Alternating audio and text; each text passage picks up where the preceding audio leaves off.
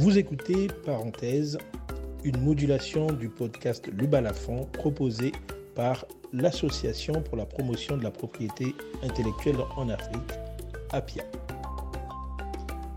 Parenthèse est consacrée aux coulisses d'une thèse, à ses enjeux, présenté par un docteur en droit.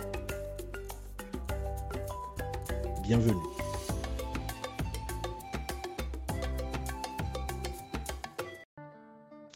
L'invité du jour est le docteur Janine Tano-Lian, dont la thèse a eu pour sujet la cybersécurité en Afrique.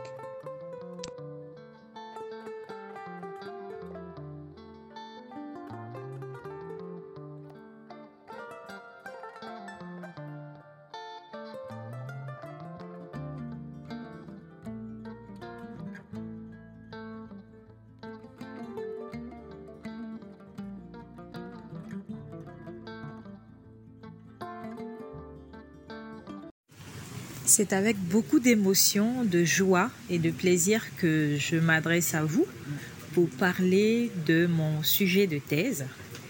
La thèse a été rédigée, travaillée, a fait l'objet de recherches pendant cinq années.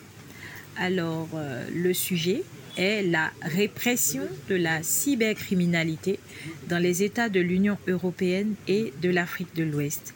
De prime abord, je dois vous avouer qu'il n'était pas du tout intitulé de cette sorte. Et donc, euh, l'occasion pour moi de vous dire qu'un sujet, il est évolutif, il va tenir compte non seulement de son contexte, mais aussi des évolutions de la question euh, qui va être la question centrale autour de laquelle vous allez traiter d'une thématique, vous allez traiter même de plusieurs thématiques. Voilà, donc pour parler de la répression de la cybercriminalité, il était important d'aborder les questions de la précision déjà de la cybercriminalité dans son contexte tel que euh, je l'avais compris.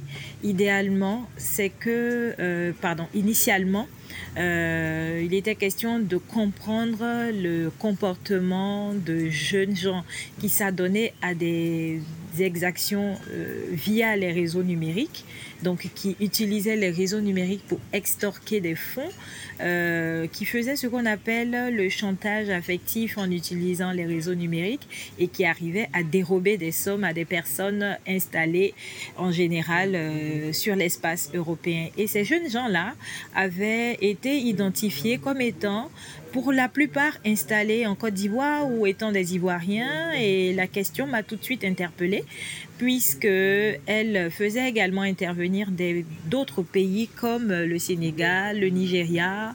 Et euh, il faut dire que la question a été très intéressante euh, du point de vue du droit parce qu'elle abordait le droit international non seulement au niveau des communautés, au niveau du droit communautaire, au niveau des problématiques qui n'étaient pas forcément adressées en termes de législation au niveau de l'Afrique, en tout cas quand je commençais, donc en 2010.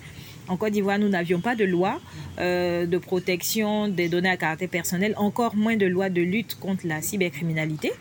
Et donc, euh, c'était une première difficulté dans la rédaction de la thèse que de pouvoir trouver des supports écrits.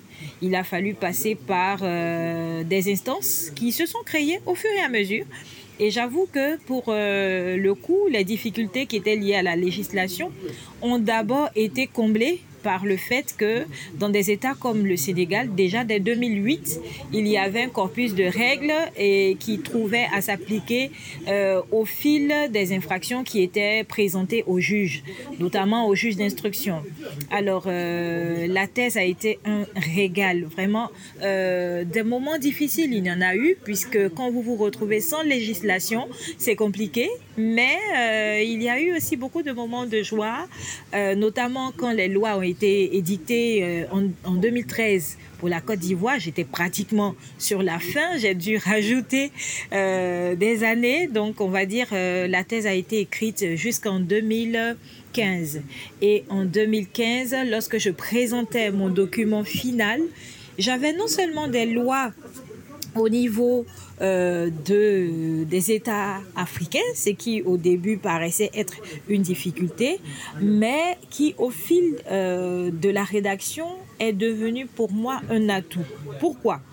Parce que au niveau européen, il y avait des textes qui ne cessaient d'évoluer, qui prenaient de nouvelles formes, qui arrivaient à s'exprimer, qui montraient les insuffisances. Et d'ailleurs, à partir de là, j'ai pu poser le problème qui était au cœur euh, de, de, ma thèse. Et donc, euh, je défendais la question selon laquelle il était possible de s'appuyer sur les failles d'autres systèmes qui ont préexisté, notamment euh, les lois qui ont été édictées en Europe pour s'inspirer et trouver des solutions par rapport au contexte africain. Et de ce fait-là, euh, il est apparu un peu moins compliqué de pouvoir euh, arriver à terme. Il est vrai que la cybercriminalité est une infraction de, on va dire, de groupe. C'est une infraction qui rentre dans la criminalité organisée. Et de ce point de vue, elle, va faire intervenir plusieurs autres infractions, notamment euh, des infractions liées à la vie privée, des infractions liées aux transactions électroniques, des infractions liées au trafic et même pire, des infractions liées au terrorisme, au trafic humain, aux questions directement en lien avec le financement du terrorisme, aux questions liées à, aux apologies. Et c'est la question pour laquelle euh, mon document de thèse va essayer d'aborder l'intégralité. Parce que quand vous prenez par exemple la plupart des lois euh, qui régissent la cybersécurité, vous allez voir qu'il y a des questions qui sont relatives au traitement des données. Vous allez voir qu'il y aura aussi des questions relatives euh, à la vie privée. Par ailleurs, il y aura des questions relatives aux atteintes directement faites aux personnes qui sont titulaires euh, des, des, on va dire des, de la vie privée, mais aussi des droits et des personnes qui peuvent être titulaires de droits de la propriété intellectuelle. Il y a plusieurs types d'infractions qui vont rentrer en ligne de compte, mais il y a aussi plusieurs types de personnes. Ce peut être aussi bien des personnes privées que des personnes morales, des personnes physiques que des personnes morales. Alors, euh, j'ai eu à travailler sur des problématiques notamment de blanchiment des capitaux, puisque c'est aussi euh, la donnée qui va être traitée, qui va intervenir dans euh, la cybercriminalité, qui peut être donné, qui peut être, qui peut donner lieu à des opérations de blanchiment de capitaux. On peut utiliser les moyens numériques pour pouvoir blanchir des capitaux. On peut même utiliser euh, tout ce qui est relatif à la cryptologie pour pouvoir blanchir des capitaux. Donc euh, ça a été vraiment un moment euh, d'apprentissage profond, un moment de perfectionnement, un moment de remise en cause. Parce que la thèse, justement, c'est un moment où vous remettez tout en cause. Vous allez vous rendre compte que vous avez non seulement des moments d'apprentissage, mais des moments de remise en cause, des moments de questionnement, des moments de, de, de doute, de doute sérieux, parce que vous vous rendez compte que quelquefois, le droit ne prévoit pas tout et vous êtes obligé de trouver des mécanismes qui permettent de répondre à des questions. Par exemple, au cours euh, de l'année de, thèse, j'ai pu rencontrer des juges d'instruction qui m'ont expliqué la difficulté quand ils se retrouvaient devant un texte qui n'était pas forcément euh, complet il fallait euh, trouver des, des, éléments de droit pour compléter. Il fallait trouver comment arriver à répondre aux questions qui leur étaient posées. Donc quand vous parlez de répression de la cybercriminalité, il est vrai que c'est de sanctionner des infractions qui ont été perpétrées, mais c'est aussi de prévenir. Et, donc, euh, la thèse a été pour moi le moment de voir les organismes grâce auxquels on pouvait prévenir ces infractions-là. Notamment en Côte d'Ivoire, on a eu ce qu'on appelle la plateforme de lutte contre la cybercriminalité qui est venue euh, permettre aux personnes de déclarer quand par exemple elles avaient remarqué qu'un compte avait été piraté, euh, de pouvoir se plaindre et surtout de pouvoir anticiper tout ce qui est organisme étatique et privé vont agir de concert, ce qui fait que non seulement j'ai abordé des questions de droit euh, international, mais aussi de droit communautaire et de droit national. Dans tous les cas, on sort grandi d'une thèse parce qu'on construit euh, le droit parce qu'on répond à des questions qui sont euh, sous-jacentes à la question initiale.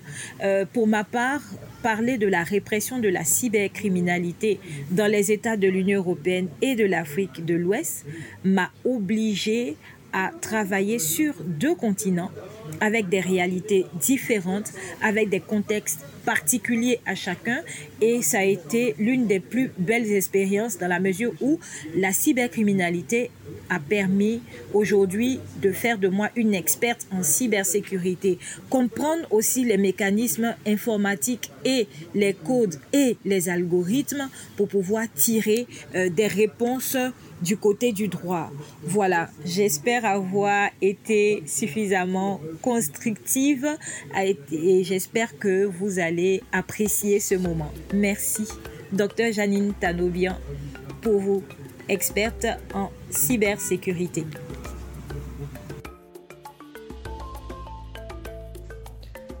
Vous venez d'écouter, parenthèse, une modulation du podcast Le Balafon proposé par l'Association pour la promotion de la propriété intellectuelle en Afrique, APIA.